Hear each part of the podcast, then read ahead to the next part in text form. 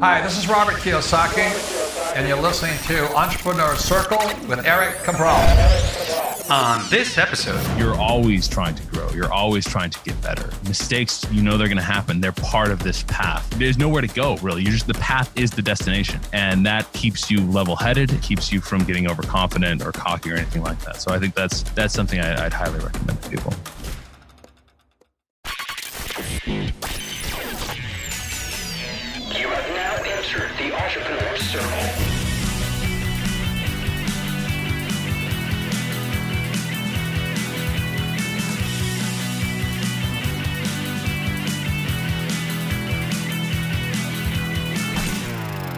Hey there, folks. Welcome, welcome, welcome to another episode of the Entrepreneur Circle podcast, where we inspire you by talking to entrepreneurs and business owners about mindset, goals, vision, tips, and strategies on how to crush life and business. I am your host, Eric Cabral, real estate investor and a creative. I've been in the creative industry for over 20 years, got my start in New York City as a junior art director, and made my way up the corporate ladder to become the creative director at the number one pharma company in the world.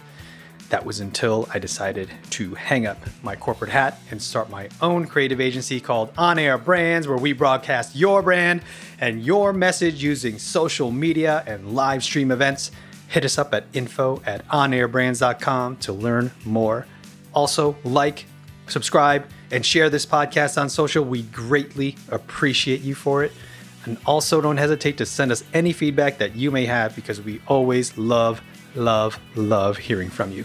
Before we jump into the show, I'd like to share what some of our sponsors, partners, and friends of the show have to offer you. Hello, this is Josh McCown, CEO of Viva May Hospitality and the beautiful Renault Resort Winery. I have to tell you, the secret's out, and the secret is On Air Brands. On Air Brands Creative Agency, which specializes in launching podcasts, transforming live events into live streaming events, and social media marketing soup to nuts. On Air Brands has changed the game. There'll never be a day from here forward when you and I and our companies don't need to be on the air. Every brand needs to be on the air, but so few know that. So it's great to work with a group that are ahead of the curve and to find a company that has been built on the core foundation of the future of marketing. If you're ready to broadcast your brand like they've done for my brands, take the next step and make a change that can transform your business, reach out to On Air Brands today. That's onairbrands.com. Yes, onairbrands.com.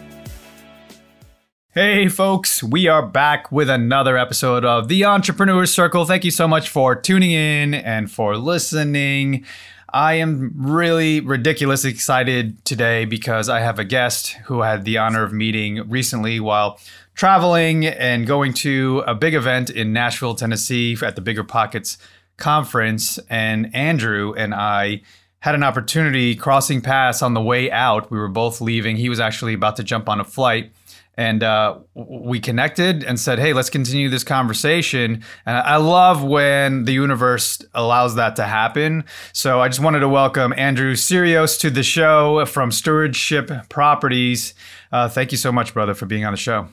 Thank you for uh, thank you for inviting me, Eric. It's a pleasure to be here. Yeah, dude. I mean, this is really an honor. You're a huge, bigger pockets uh, contributor and personality, and you know we always love and appreciate when we have the bigger pockets brethren and brothers from other mothers come in and we get the chance to talk and and connect and and potentially do stuff together so it's really Absolutely. really cool so you. uh, andrew um, usually we like to kick off the show by getting into what i like to call the superhero origin story what was that radioactive spider that bit Andrew Syrios and turned him into an entrepreneur.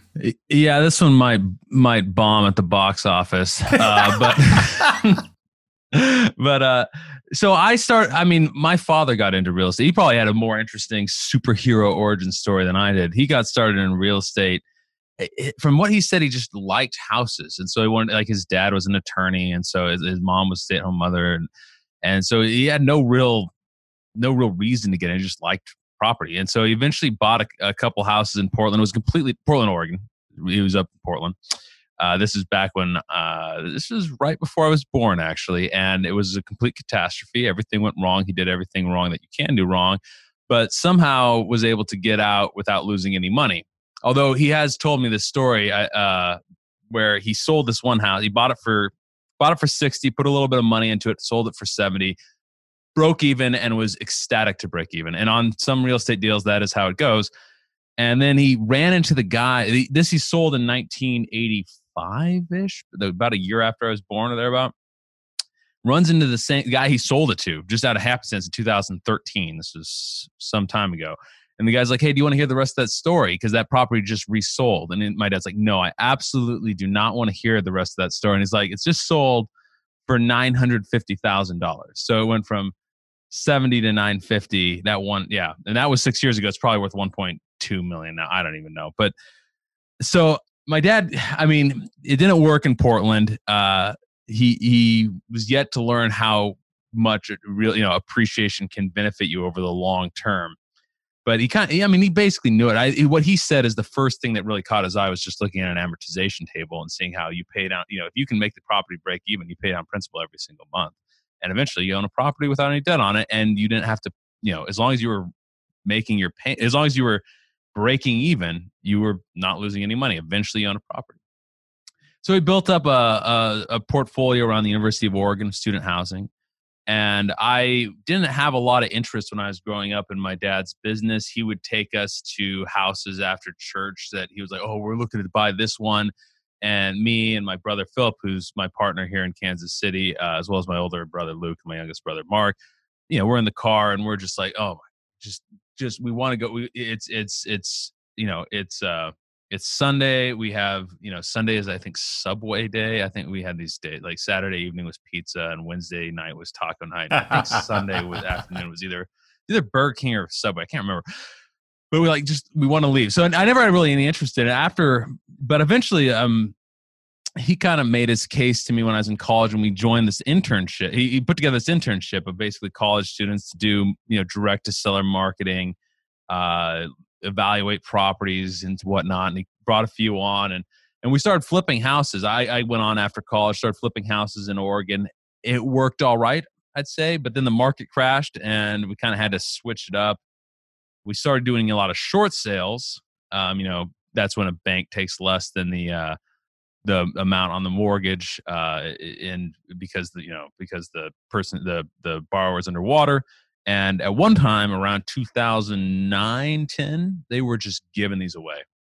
And then at the exact same time, this is in Oregon, we're still in Oregon, they cut the cord on that. The banks are like, no, no, no, no, we want 93% of value or whatever.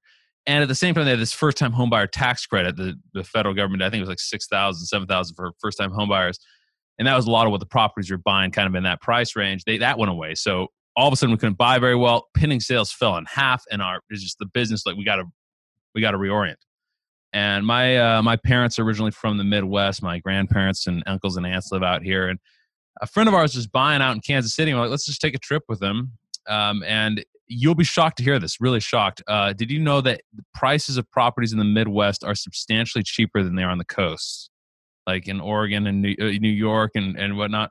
California, they're they're quite a bit more expensive than Kansas City. I, I don't know why. I mean, but uh, we we wanted to get back into into buy and hold, and and um, that's our bread and butter. You know, cash flow properties. We we like the rolling hills and not the the Phoenix style roller coaster ride, um, which is a lot of fun on the way up and not not so much fun on the way down. So we we we uh, you know I was like let's just let's make a run here. Let's uh, the the rent costs, the, the cash flow potential is great uh, I think we can do this. So I moved out shortly thereafter. My brother moved out. I'm the older brother, so I got acquisition and rehab. He took over property management because he's the younger brother. and we've just kind of gone from there, uh, just building the the company one step at a time. Dude, I love your sense of humor, dude. It's like you. you're so deadpan, like you don't have a smile or anything. But if people are listening, uh, for those of you listening, you're driving in your cars at 88 miles an hour Andrew's pretty funny, man. Like he's he's dropping gems here. If you're paying close attention, it's pretty good. Um, so I, I love how you're saying, uh, you know, because he's your little brother, he gets the dirty work. You know, Oh, I mean, who wants to do property management? The little It's brothers brutal. always get the Oh, it's brutal, dude. It's brutal. I do it myself. I do. it- I still do mine. I'm ah. I'm like, when am I just gonna pass this along? I can't do it anymore. But you know, You um, need a little brother, I think. yeah, yeah. I, I, I don't have a little brother. estate, Yeah, I gotta pass it to my my kids. Um, so really cool, dude. I, I I love all that, and and I love how you admittedly said, you know, it wasn't necessarily me that got bit by the bug, but you did. I mean, you you you were intelligent and aware enough to recognize that, hey, there's a really cool opportunity here. I mean, I'm sure you had friends, you know, that were working at at pizza shops or doing their thing and and bartending, and you didn't go that route to like do like these you know deemed cool type of jobs like you went to go work for the family biz learn on the job do something that normally people don't get into because they're afraid so um, I think it's contagious. yeah, Real dude. estate- and yeah, it, the bug can can pass from one to the next. Oh yeah, absolutely. And and and thank thank God you were blessed to to have Absolutely. a father that was Mm-hmm. just into the game already and super aware and experienced. Yeah, that that's awesome, dude. I I honestly it's- envy it's- that. I'm definitely blessed in that regard. Yeah, Absolutely. I mean, my parents were the opposite. They were they were in debt most of when I remember growing up, uh, living beyond their means with credit cards. So I did learn lessons as far as like what not to do, right, and not like go bankrupt. Um, you know, that is not the way uh, you want to live your life. But um, yeah, so so you're you're you were influenced by your dad, your mom, your your family. You also mentioned that you um, you know offline that Gary Keller had a big influence uh, on your life Oh yeah, as well. yeah. I mean, I think Gary Keller's book. I mean, I work. I, you know, I write for Bigger Pockets, and I, I definitely think they have an incredible catalog of books. Um, but Gary Keller's Millionaire Real Estate Investor is is definitely one that I would highly recommend. It's the first book that I think it just drives home kind of all the different points. It, like it kind of makes the case for real estate investment. It explains how to evaluate properties and areas and how to oversee rehabs, and it's just it, you know, it's it's a great resource to, when you're getting started. Um, I wouldn't stop there, but I, I think it's definitely the book that would have it. And I think that was um that was one of the books that my dad gave me very early on. Gotcha. Um, that I think helped shape my uh, my mindset with kind of made the case for real estate why this is so powerful. Like you know, it's it's he has this saying. Uh, I, I've never heard anyone else use it, so I I'm just going to say we coined it. Now I have no proof that that's true, but I'm just going to say we claim it So- now. Yeah. yeah, we're just gonna we, we put our stamp on it. So it's the ideal investment. The you got income from your cash flow, especially if you're buying in an area. I mean, you're not. It's going to be tough if you're buying in Manhattan, but it's it's if you're buying in Kansas City, Oklahoma City, etc. You know, positive cash flow, which we always recommend. Uh, depreciation. You know, every you know the government considers the property reducing in value, even though it's usually going up in value. So you can write it off your taxes if you're an active real estate. You can't write it off against your job's income anymore. Uh, but if you're an active real estate investor, that way you don't have to pay income taxes at least for the first period of time. You do have to eventually once you sell, but we won't get into that. But yeah, uh, that's very helpful to reduce your tax burden. Uh, your equity buildup as you pay down principal on long-term debt, bank loans, appreciation. I, you know, the real real estate goes up. I think long term. I mean, it, it varies. Obviously, Uh, Yeah. anyone who's lived through 2008 knows that.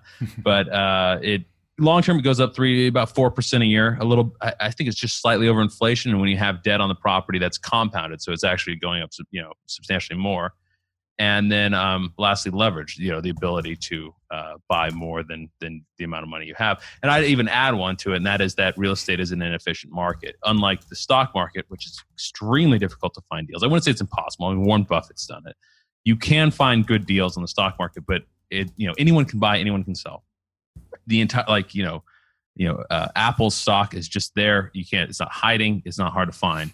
With real estate, uh, if if you know every house is almost its own separate market, and if you can find a motivated seller or a value add situation, or just kind of a diamond in the rough, something that's been missed, um, there is uh, that pro- you can buy that property for substantially less than its market value, which gives you the advantages of leverage, which is that every percent it goes, the market goes up, you get four percent, five percent on that, and also avoid most of the disadvantages of leverage. Because if you buy with a 25% margin or even a 20 or 15% margin, even if the market goes down, you're still protected. And so that's the big risk with leverage is that you you you're opening yourself up to all this risk. But if you have that cushion, you don't have that much risk. So that's why it's one, it's so important to buy right, but also why real estate is so uh, advantageous. And I think um, while the Millionaire Real Estate Investor by Gary Keller doesn't have the the ideal acronym in it.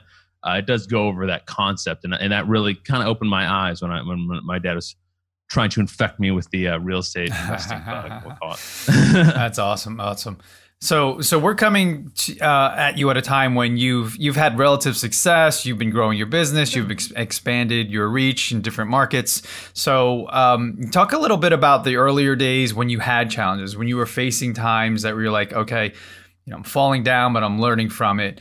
Um, you, you, you know you mentioned maybe um, not have not baking like capex or contingency in your budgets and sort of learning that as you went and and to start building in yeah. more into so you want to talk about that type of stuff like what you learned along the way and any any negatives that you turned into a positive I mean, I think I think one thing I try to stress to anyone starting out in real estate uh, that I think is uh, not. I mean, it's discussed some, but it's not discussed enough, and that is that rehabs always cost more than you think they will, and they always last longer than you think they will.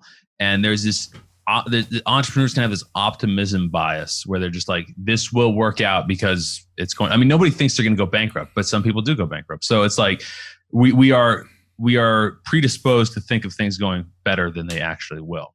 Now that doesn't mean don't you know be all paranoid and and don't start or try, but uh, what it does mean is you you need to be more you need to go in with your eyes open. And so one of the things I realized very quickly is that on rehabs we needed to very you know go first of all go through it very diligently and not just be like oh this is about this or or this is about that you know not go through each room make sure to do you know and, and kind of put like okay what are we going to do in this area like okay this is before we even make the offer um, because you got to make your offers based on some decent estimate of what your rehab will be so instead of like, oh, this is approximately 20,000, we'll offer 70,000 because that meets the 70% rule or the 75% rule or whatever. Let's actually go through and run down. Like, I, I highly recommend J Scott's book. I've, I've, constantly am pushing it. The, the book on estimating real, uh, rehab costs or rehab expenses, I think something like that. Mm. And, um, yeah, it's. Uh, yeah, I, have it on my. I have it back here. Yeah, too. me too. I'm like, should I pull it up and show the audience? I, yeah, it's um, but yeah, just J dot and Scott, you'll you'll find it. Yeah. And uh, I, I, took his book actually, and he has 25. I made it 27, I think, different line items of areas like bedrooms, mm. bathrooms, roof, etc. And I just have this sheet with all of them lined up, and this is approximately what I think it's going to cost, approximately what I think that's going to cost. Mm. I can run through the house very quickly. I mean, it's just not. I don't want to. You don't want to spend an hour on a house you haven't even made an offer on yet. Yeah. And then I, you know, add uh, something for the knickknacks, like you know, okay, we got little outlets and and you know bulbs and blind and this that and the other and the punch out because there's always this phase at the end where it's going to cost you an extra thousand two thousand dollars. And then in addition to that the holding costs people some people forget about the holding costs and finally just a contingency. And that's just like this is just stuff especially with bank owned properties or properties that are in disrepair or whatever there's often you know there's there's stuff that you don't see and, and maybe you can't even see without opening the walls or, or whatnot even if you get an inspection report you know there's only a lot of times inspectors be like couldn't view this because couldn't get access or the power is not on because you know all the wiring's cut or or just who knows? And so add uh, i'd say 10 to 20 percent probably closer to the higher end when you're getting started to your overall expenses. And that way you have a you know it's a higher budget and you might get less properties because you're you know you're being more cautious with your rehab budget but you're being realistic and that's what you're going to hit when you're in your um, when you're when you're actually doing the rehabs uh, the last day I, would also highly recommend you know I, I, wrote a very long piece on due diligence. I think it's the ultimate guide to due diligence. I'd, I'd recommend that. Uh, it's about 5000 words. Uh, don't skimp on that you know get especially for any new investors get in a uh, third you know get a, a professional inspector to look at it go through it again. I would recommend any property older than 1980 to have the sewer line scoped to make sure that it's not collapsed or anything like that. And so, yeah, do your very thorough due diligence. And then finally, you want to double check. Make sure that your budget after you've gotten the property under contract is pretty close to your estimate. I mean, if, if, if there's something big that you missed or something, or more, especially if there's something big that like you just couldn't have known of, like the sewer line collapsed. Go and renegotiate, re- retrade with the seller. And then also, it sucks, especially if a rehab goes sideways. But after rehab, look at what you actually spent and then compare that to your estimates and your budgets. You might have like a fundamental sort of structural problem. I think a lot of investors, it kind of sounds, it sounds kind of pathetic, but it, it, it's happened to us. And I think it's happened to a lot. And that is they can, people continue to budget based on what they think it will be and then their rehab their rehab prices continue coming in high, and they never bring them together and rectify it. Never say like, "Oh, there's a structural problem here. I'm underestimating on a consistent basis." So, mm. even though it's it, it's, I mean, the worse the rehab went, the more important it is to review it. So you always want to go back and double check, see how you did on the next time. You know, adjust accordingly. Right, right. So I, personally, I, I, get and understand how you know you want to sort of tweak and modify, you know, from project to project. But what do you think about, you know, every single project isn't the same thing, right? So there's always going to be a different issue or a different mm-hmm. challenge um, that hits a different line item. Say, um, do you continue to modify, you know, your due diligence and your an- analysis? Um, on a case by case basis and then make one sort of template like that template is always moving it's always mm-hmm. changing mm-hmm. it's not fully baked well the template is just is very like you know how is the is there a you know HVAC is there an AC what do you think the cost will be? So it's it's fairly simple but you you need to keep up with what the prices are more. And mm-hmm. I've always like and what the changes are in the market. Uh, for example, like sheetrock got a lot more expensive in the last couple of years, and so sheetrock repairs or adding rooms or something like that has gotten more expensive. Um, at the same time, you know, other things I I haven't seen that kind of change in the prices of like furnaces and ACs and things like that. And so that's definitely something you want to keep pace with. I've always felt the best way to do that is to, kind of get an idea. I mean, you can go to Home Depot and kind of get an idea for the expense, the cost of things, but you don't have the labor.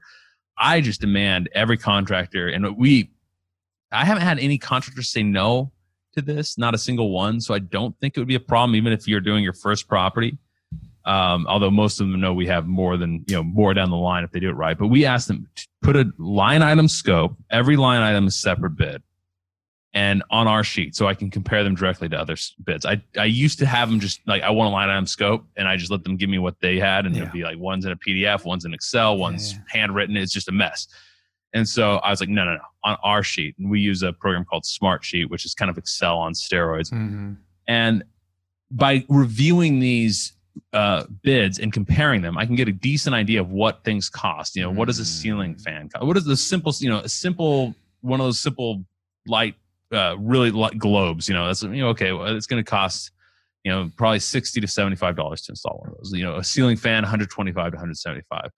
Uh, you know, it, you know, well, I was going to say blinds around 20, uh, but they actually went up in price quite a bit recently. So, you know, you start to get an idea, a feel for that. Mm-hmm. And then you can also, I like, like, I, I used to do this. I, I, we have hired a rehab manager since then, but I would literally go down my scope and budget it myself. And then I compare my budget, you know, to, to, uh, various contractors. And, it, you know, it's a little, you know, you're not going to be perfect. Some contractors are much higher on certain things than others and much lower on other things. It's like, it's, you would think it'd be extremely consistent and it's kind of consistent, but it, it, can vary a bit. Mm. But you can also find with line item scopes, one, contractors can't hide big, like sometimes they just give you a ridiculous quote if you don't do that.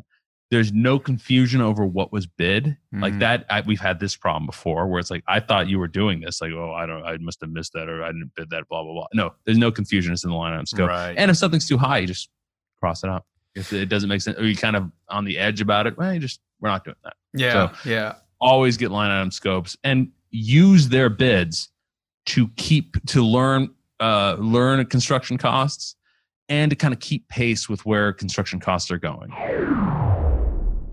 Yeah, I I I, dig everything you're saying. Um, and I would recommend that anyone listening who's getting into rehabbing or early starting into rehabbing or even have gotten really comfortable with it um, to constantly, like you said, check, always keep abreast of what the current and latest uh, you know pricing is, um, and then also to um, to make sure who whoever you're working with, you know, is ha- has a track record, right? And then also not Mhm, to absolutely. not to um like I said, get too cocky that you because it sounds to me like you you know the pricing. I remember when I used to get into flipping because I I never really really started to do it full time, Mm-hmm. but I was getting to the point where I was comfortable uh, and walking through a house and estimating it myself, and then getting Mm-hmm. the quote. And if it, I, and then I get uh, it's super cocky when the guy came in and it was like almost to the dollar to the penny from whatever came out in my head, right? I'm sure that That's- happens to you all the time, right? Like Uh, I was mean, spot yeah, on. so- yeah, yeah. Or I mean, I get the same feeling with appraisals. Uh, you know, Yeah. I almost feel like even when they come in high, which would be a good thing, I was kind of like, oh, how did I miss that? Or, Yeah. you know, but uh, or I, well, sometimes I'm like, yeah, that appraiser's out to lunch. but uh, no, I, I definitely know the feeling. Yeah, Yeah, absolutely. yeah, it's pretty cool. It's like a superpower, right? When you can just walk through a house and you're like, ah, yeah, that that rehab there is going to cost eight grand or twenty two grand, or, but uh, Yeah, it's, it's pretty cool. call it that. Yeah, yeah. Or even um, when you start to really know a market so well, you can literally walk down the street and look at a house and hang out with a friend who doesn't know anything about real estate investing. And you can pretty much tell the price of that house, like what that's. I, I don't even need to look on the MLS. I know what that house is worth. Um, that's a pretty cool, cool thing. And I mean, it just takes, it takes. uh I mean, it just that it's one of those things. I think a lot of newbies feel overwhelmed, or actually the noobs, they feel a little overwhelmed. Uh Especially, I mean, they can even probably I think feel that way. And this is one of the reasons I don't like kind of the guru attitude of like, oh, I know and I'm like. You can make so much money. I've made so much money. I'm doing so. great." You know, you, you know, you should always. I, I can't stand that, especially since I've seen behind the scenes of even successful investors, and uh, it's true for us. You do not. I mean, you it actually probably be fairly uh, put a lot of new investors' minds at ease to see how uh, how the uh, how it is behind the scenes. It is a saying there with like butchers. I can't remember for some reason. Um, it's it's usually messy. Uh, every successful investor, every successful entrepreneur I know has gone through all sorts of uh, you know awful experiences, had made horrible mistakes, yeah, done things that they look back on thinking that like uh, were they like on you know acid or something? Like you know how could how could I made that decision, and so it's uh it's but as you get through all these things, as you you know kind of uh uh, you know, it's, it's one of those things you just like almost survive until you've actually become successful. It's, it's you don't, you know, that's Yeah, the way yeah. to think of it. Um, you kind of these these things start to just become ingrained. The more you read, the more you listen, more podcasts you listen to, more books you read, more articles and stuff like that. The more you actually get out there and do, the more you talk to professionals, go to meetup groups, the more you more offers you make, more re, you know, more deals you actually do, the more you build your business and whatnot. These things sort of start to just become ingrained in you. Like, oh yeah, that property probably somewhere between you know it's on like it's listed. I don't even ha- see it, but it's probably 100 to 110 Mhm. and uh, you know that rehab i you walk through a house for you know i still write the whole sheet but it's usually like yeah this is going to be about 30 and then i write it all out and it's like 31 or something like Yeah. that so but that just starts to come as you know is, i mean it's like you know riding a bike playing playing an instrument you know at first it's like you you you know when i first i, I play the guitar when i first started trying to do that uh, you know, it's like changing every chord was like this horrible ordeal, right? And then now it's just like it's just automatic. It's like right, right. It's the ten comes sort of hours. memory. Yeah, Mhm. that ten thousand hour rule. You know, to- Although to that does an make another possible mistake. I should note, like I think some some newer investors do envy us who've been in it for a while, and like, oh well, once I get through all these mistakes, I won't make them anymore. There's a whole new set of mistakes that seasoned investors make, and it usually comes from cockiness, Yeah. Getting lazy, or just starting to assume things, absolutely. uh, or getting bored and and getting the shiny object syndrome. You know, so oh yeah, there's a whole new set of problems you can get once you've actually had some success. So don't don't be too envious. I mean, hundred percent. life never stops being a challenge. Right, right. So It'd be boring if it did. Yeah, absolutely. I agree with you a thousand percent. So, if, to for the audience, and I imagine those out there who are relatively new investors or want to get into investing, um, can you share a story that'll make them feel better about you know what they're doing or the decisions they're going to make?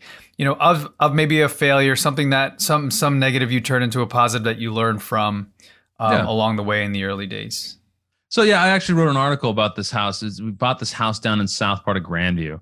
Um, this is, I think, a good one of. This is not by any means the only one. I know I jumped on that one real quick, but there, I, there are some other ones that could tell. But It was a bank owned property. It was twenty five thousand dollars, three one, with a, ba- a bedroom and a bathroom in the basement. That was mostly finished. Now, couple like the number of mistakes I made in the analysis of this property were huge. The first one is kind of embarrassing, and that is I didn't like I knew okay, a finished basement is not to the level of a unfinished or of a you know if it was on the first floor or whatnot. But there is a huge gaping chasm between a bedroom and a bathroom in a finished basement and a bedroom and a bathroom above ground, and even a bedroom and a bedroom, uh, bedroom and a bathroom in a walkout basement. So if you could like like let's say you can't get in there from the front, but you can walk out into the backyard like it's built on a hill. That is, you know, a lot of homeowners will say that is basically, you know, living space. A bedroom and a bathroom, even basement, even if it's got an egress window so people can escape when it's fire, that is like extra whatever space, you know, when the, you know, when the kids are back, you know, kids back from college, they can stay down there, you know, the dungeon. It's not a huge benefit, especially in an area, this particular spot was not that high quality. Next, I mean, we tried, the power was off and there was some electrical work that needed to be done because it's bank owned. It's, it can be hard to get those on. And I did not put a contingency for the electrical. The panel looked fine. And so I'm like, okay, whatever. Panel's good. It looks good. Uh, I don't see anything wrong with it. So I didn't, you know, I couldn't get the power on. I should have put a contingency in there for the electrical. Turned out all the wiring in the basement was shot. We had to rewire the basement. In addition, the I, I think the fall on the toilet wasn't. So the plumbing, the toilet wasn't good enough. It didn't fall, having a fall. I think this is the problem. It was something, but we had to literally tear up the the concrete and redo the plumbing to get that bathroom Oh. to work in the basement. Man. And then this one is also like the cabinets looked meh. And so, I- you know, I was looking at them, you know, I looked at them and they looked, yeah, okay, we can just paint these and put new poles on them and they'll be all right. Once we started getting in them, they just started falling apart. So we Oh had to redo God. all the cabinets in the kitchen too. It was just not anywhere near thorough enough due diligence. And part of Mm-hmm. that was I had just gotten to the stage is is sort of a combination of new mistakes and seasoned mistakes. The season mistakes, oh, I know what I'm doing because right now we buy enough properties, we don't get an ins- a property inspector unless it's a big one, Mhm. and we want to really check it out carefully because I feel like okay, I'm inspecting it myself. I'll put a contingency in for those things. It's you know that saves us some money on the inspection costs and rapid fire. Don't do that if you're a new new investor. Don't do that if you're a new investor. but at the same time, like so, I got two, you know I kind of moved past these new investor mistakes, but I got kind of cocky and like oh well you know, if you're gonna do that, you need to inspect more carefully yourself. And at least I should have been like, really, like these cabinets don't look that good. Really mess with them. I hadn't done that, so we had to replace all the cabinets there. And I think you know the lessons I learned. One in rough areas, or this isn't rough, but um, mediocre areas, you cannot buy massive rehabs. They just unless you're gonna do it yourself, and this is like almost a project that you just want to like a a project for your own, you know, gratification kind of thing uh, you can't buy these huge gut jobs. And and this didn't appear that way, but that's just in general. Like you will rehab out your equity because it's just not worth enough. Uh, that might that might not be a problem in Manhattan or San Francisco, even in the worst areas there. But uh, in the Midwest and the South, I mean, you can easily rehab your equity in a lot of these properties. Got to Mhm. be careful. The second one is finished basements are not worth that much. Like if if they don't have a walkout, it's not worth that much. Also, you have flooding issues, and this property had some flooding issues, so we had to get a sump pump in there. We had to do grading. We thankfully didn't have to. I mean, sometimes you have to dig out, uh, you know, either push the wall back or dig out behind the uh, in front of the wall and to seal the property, which is extremely expensive. Luckily, we didn't have to do that there. But it's just like you you're often have flooding issues. The pro- it's not worth that much to people. Um, and it's just like you get mold down there, all sorts of endless problems for something that's not that much value. So finished basements, unless there's a walkout, are not that useful, not that big of an addition. Appraisers rarely even count that; they just note finished basement, give you five thousand dollars. So i- i- unless it's almost finished, don't finish your basement, and don't see that as a big boon. You know, Uh, usually now it, we either rip them out if they're half done, or we'll create like a half. Uh, you know, you can also create these um sort of finished basements, as I often call them. You know, we'll paint the floor with like uh, oil based paint and paint the walls and just leave it at that. Like, so we paint the floor gray and the walls white and boom. And it looks kind of like, okay, we could put a ping pong table down here, a pool Mhm. table, you know, put some couches and chairs, you know, have like, this would be like uh, the man cave or whatever. Yeah. Um, but that, that can work. And um, if you're to do, if you're not going to do inspections, one, which you should never do if you're a new investor, you should always do inspections if you're a new investor, you have professional inspections make sure you look at it much more carefully. Don't get cocky. Um, and yeah, and I didn't have enough contingencies and the contingency for the electrical and the plumbing. And when I couldn't test them, but they looked right, I didn't put the contingency. I put a general contingency in there, but I should put additional contingencies for things I couldn't test. Gotcha. And so, um, yeah, that I mean, I that's a long list of mistakes and hopefully lessons, but yeah. uh, yeah, That was a Uh, great, no, that was an awesome story. Uh, tons learned and taken away from that. Was that uh, for a flip or was that a buy and hold? It was a buy and hold, and Okay. I mean one one thing about real estate, we ended up going, I think, just shy of double my budget. So um, it was bad, and uh, and we were oh we had uh too much. We were over levered. I mean, we had more into the property than it was worth. So it's like you do a bunch of work and you lose money. That can happen in real estate. Uh, but you know, now that we bought that property in 2013, or yeah, and now that property is worth, you know, it's worth more than we have into it by a, a decent margin. So, I mean, the nice part about real estate is appreciation and principal pay down and cash flow can eventually uh, undo of sorts your mistakes, especially if you're in buy and hold. And so, uh, if you can, you know, a lot of it, especially with buy and hold, is because you're, you, you say, you know, cash flow, cash flow, cash flow, and that's great, but it's it's hard to get a, a, a sizable chunk of cash flow. I mean, buy and hold investors are often cash poor. It's almost a cliche, and it's almost just survive, survive, survive, and then all of a sudden you're successful.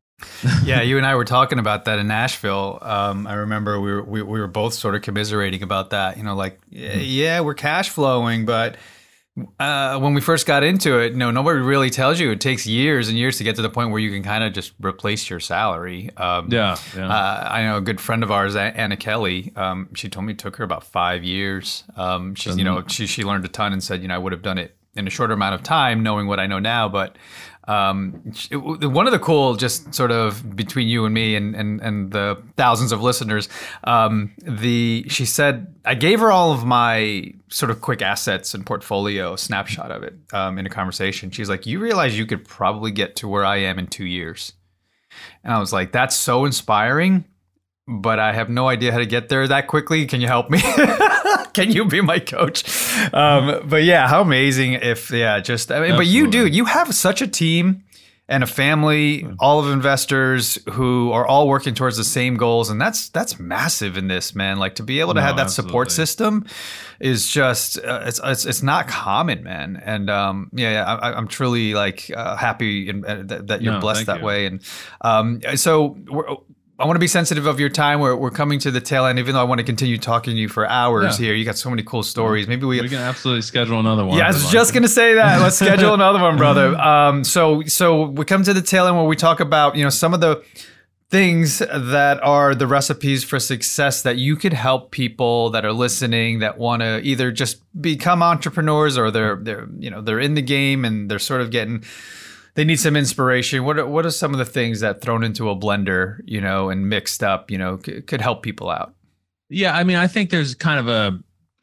I think the first thing is to try to work on having a level head. Uh, entrepreneurship and any entrepreneurship investment, any any form of this is going to be a roller coaster ride, and it's not only important to you know to realize that there will be downs. They they will happen. You will lose money. You will make bad decisions. Uh, you will have rehabs go way over budget. You have properties sell for less or rent for less than you're expecting. Uh, just kind of to level off that that roller coaster and try to keep um, try to keep a level head. And that even goes for when things are going well. I mean, you do want to celebrate successes. You don't want to like life is not some monotony. Uh, you want to celebrate successes and you want to celebrate those sorts of things. But at the same time, there's a danger of getting overconfident, of getting of getting too you know.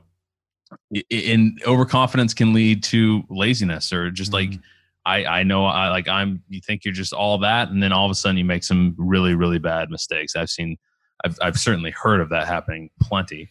And um I think constant one thing one thing that can help with that is constantly be a learner. Um, is sort of to humble yourself. One, uh, one of the things I like kind of about this the bigger pockets community. I think that both of us are kind of a part of, and our other other ventures that we're doing is that it's it's I feel it's much more humble and down to earth than it was 10 years ago in the real estate education space. And it's it's much more of a you know we're trying to uh that that sense is like you're always trying to get better because you're never there. And, and the way I, I try to put this i think this is general for life is that there uh, this is um, actually it's kind of a, uh, a thing from Scott Adams, the guy who wrote Dilbert.